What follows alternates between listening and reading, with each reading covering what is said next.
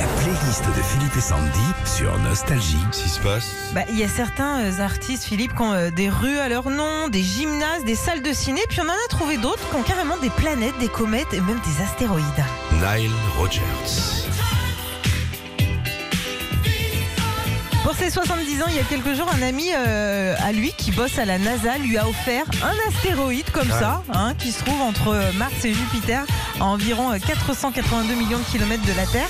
Et apparemment, l'astéroïde de Neil Rogers a une forme de pomme de terre. Ah bah ouais, très bien. Il aime les frites, c'est pas mal. Hein. La playlist des chanteurs qui ont leur nom dans le ciel. Freddie Mercury. À Brian May, diplômé euh, d'astrophysique, mais surtout guitariste du groupe Queen, que Freddie Mercury a lui aussi un astéroïde à son nom. Et truc très drôle, il est juste à côté de celui de David Bowie. Ah ouais, c'est la, c'est la belle rue les, quoi. les C'est la stars rue des qui se rencontrent dans le ciel. ouais. Florent Pagny.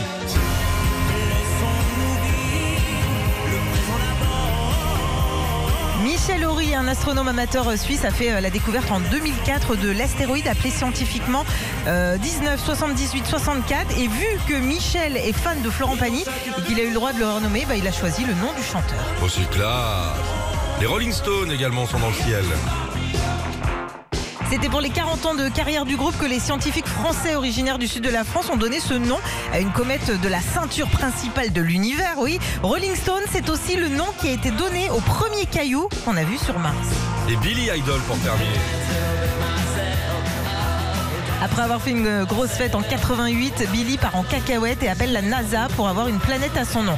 On lui répond que c'est impossible, mais qu'il peut avoir euh, un astéroïde s'il veut au nom de Billy Idol. Et c'est il y a seulement 5 ans qu'il s'en est souvenu en retombant sur le certificat. Retrouvez Philippe et Sandy, 6h-9h sur Nostalgie.